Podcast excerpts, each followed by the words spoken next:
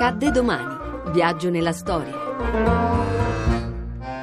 10 marzo 1946. Conquista del voto da parte delle donne in Italia, in occasione delle elezioni amministrative.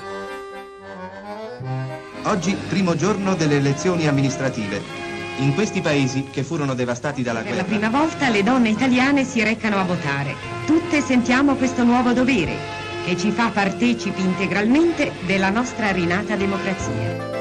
In Italia il percorso che portò all'estensione del voto alle donne cominciò solo all'indomani dell'unificazione, avvenuta nel 1861.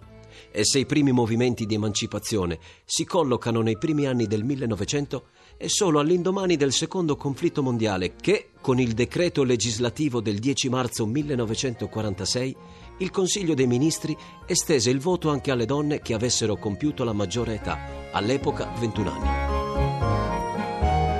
Non un uomo per le strade. Oggi le donne tengono la piazza. Hanno consegnato un appello e lanciato un manifesto nel quale chiedono a gran voce il diritto di voto.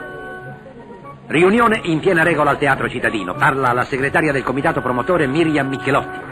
E ricorda che l'8 marzo, giornata internazionale della donna, deve vedere accolto questo voto per la sua completa emancipazione. Le donne votarono per la prima volta nel corso delle elezioni amministrative del marzo e aprile 1946 e successivamente per il celebre referendum Monarchia-Repubblica del 2 giugno 1946.